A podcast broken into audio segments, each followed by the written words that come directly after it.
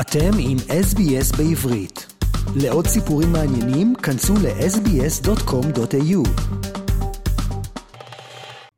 And we are joined now by Shane Desiatnik, and following up from last week's edition with a story about the unexpected leave and resignation of the New South Wales Jewish Board of Deputy CEO Darren Bark.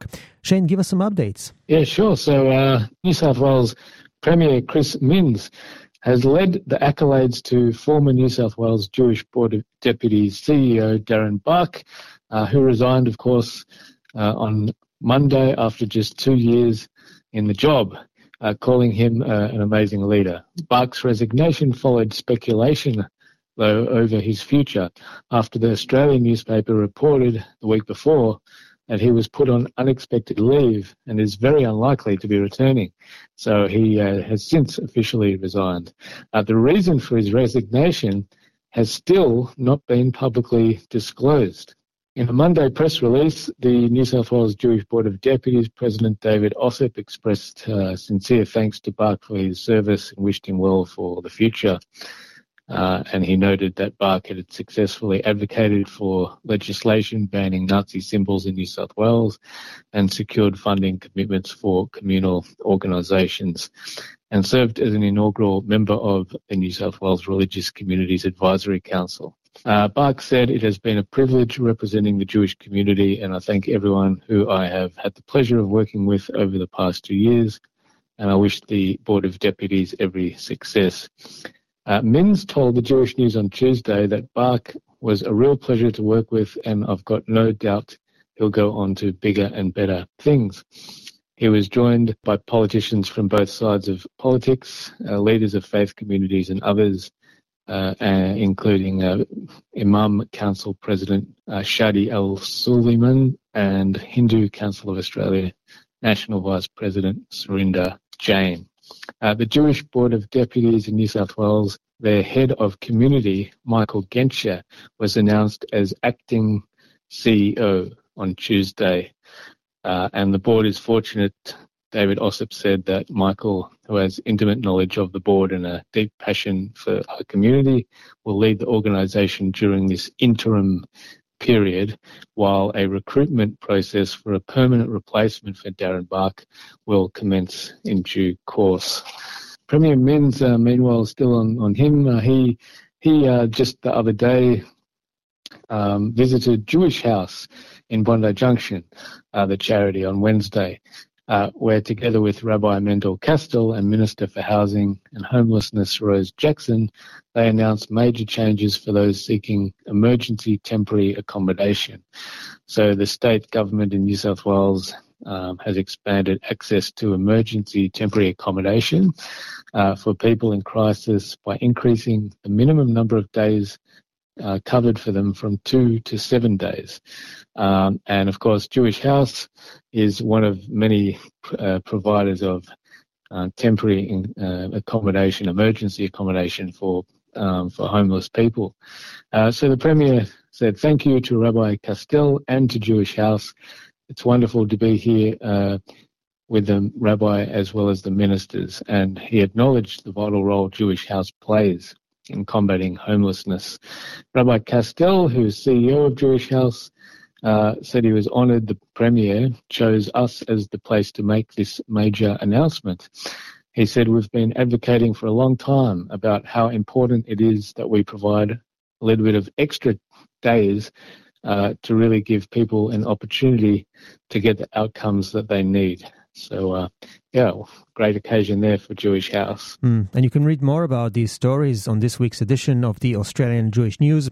Shane, to other topics now, and to the Australian Jewish Association organization and its president David Adler appearing on Sky News over the weekend, and some remarks on the Indigenous voice to Parliament and how, according to him, major Jewish communal roof bodies supposedly support it. So, the Australian Jewish Association President David Adler has defended telling Sky News hosts over the weekend that the support of the major Jewish communal roof bodies for the Indigenous voice to Parliament, quote, relates to the principle of follow the money. Now, the independent right wing organisation uh, which is the Australian Jewish Association, officially declared its opposition to The Voice last week by appearing on the Outsiders Sky News television program. And when Adler was asked why he thought Australia's mainstream representative Jewish communal organisations have largely endorsed The Voice, he cited what he called a leftward shift, adding, quote, there's a more controversial reason as well, and it relates to the principle of follow the money.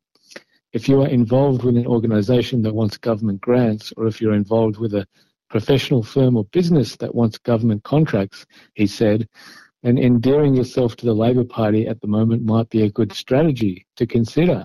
Now, there's been um, rapid response by several Australian Jewish communal leaders Australia, Israel and Jewish Affairs Council National Chairman Mark Leibler, who co-chaired, of course, the Referendum Council and is a leading advocate for the Yes case for the Voice, said the Australian Jewish Association, quote, is an extremist organisation that in no way represents the broader Jewish community.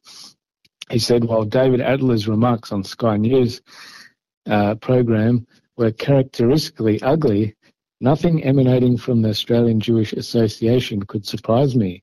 He said, let's not forget their cozy relationship with One Nation's Pauline Hanson, Adler's offer to escort infamous Canadian racist Lauren Southern on a tour of Caulfield or Bondi, and the Australian Jewish Association's justification via social media of the recent pogrom by Jewish extremists in the Palestinian village of Huwara. His follow the money line Mark Leibler said, is a classic anti-Semitic trope, which would be considered completely unacceptable by our mainstream Jewish community. And others to add their two cents worth is uh, AIJAC executive director Colin Rubenstein saying the imputation of base motives to Jewish organizations furthers the anti-Semitic trope that Jews put money ahead of morality. So the comments were either careless or calculated, but nothing excuses them. And Zionist Federation of Australia President Jeremy Leibler said Adler's suggestion is as disingenuous as it is false, while Executive Council Australian Jewry co-CEO Peter Wertheim called it an outrageous slur. Uh, so yes, a lot of reaction there.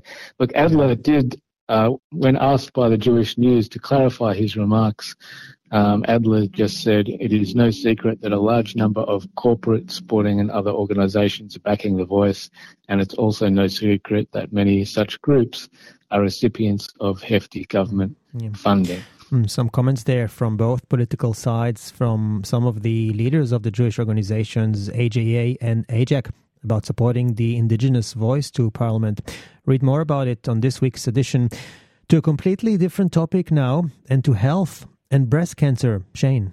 Yes, a couple of things. Um, the Australian biotech company BCAL, that's BCAL Diagnostics, is currently developing a groundbreaking blood screening test to detect breast cancer and is urgently calling on Jewish women in Australia to come forward to donate blood samples for the study. Co-founded by Executive Chair Jane Shaw, BCAL Diagnostics began development of its screening tool 14 years ago after it was discovered during research that those affected by breast cancer in any stage of the disease have lipid biomarks present in their blood.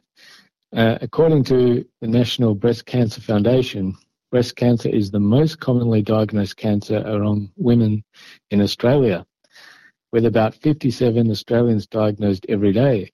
Uh, uh, and the key point here is that the risk of breast cancer is higher among Ashkenazi Jewish women, uh, which is likely due to the high prevalence of the BRCA1 and BRCA2 inherited gene mutations in Jewish women of Eastern European descent. Um, so they have a, uh, a higher chance, a 1 in 40 chance of carrying a BRCA gene mutation compared to one in 400 in the general population. Mm. So Shaw said, uh, Shaw said that Jewish women, because they have a clinical predisposition to having it, that's why one of the key priorities for us is to work with women um, from across different high risk ethnicities And she said, we'd love to get as many samples from Jewish women as we can to basically run those samples and build on our data. So anyone who's interested can visit www.bcaldiagnostics.com. BCAL diagnostics.com. Yes, so that's bcaldiagnostics.com. Thanks. And this is also a reminder that uh, doing regular checks like blood tests can save life. So keep that in mind. Let's do uh, two more positive stories. I'll leave it up to you, Shane. Yeah, yeah. So a short one and, an inspirational one. So a short one is that um, Israel's former chief rabbi Yisrael Meir Lau uh, arrived in Australia this week in a visit during which he officially reopened the renovated Launceston Synagogue in Tasmania. Uh, he was brought to Australia by high profile business magnate Joseph Gutnick, and he's also on his trip here, also visiting Melbourne, and will speak at a major communal event at Chabad's House of Caulfield. Uh, he was meant to do that on July 13, um, so it would have happened uh, by the time you're hearing this. Um, but it's a, a very prominent um, rabbi. Of course, he's a father of eight. He served as the Ashkenazi chief rabbi of Israel from 1993 to 2003.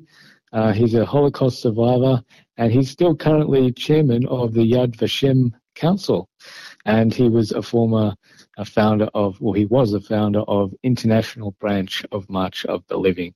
Um, so we're a very uh, interesting guest. Uh, we have uh, we don't have too often um, people like that come to Australia.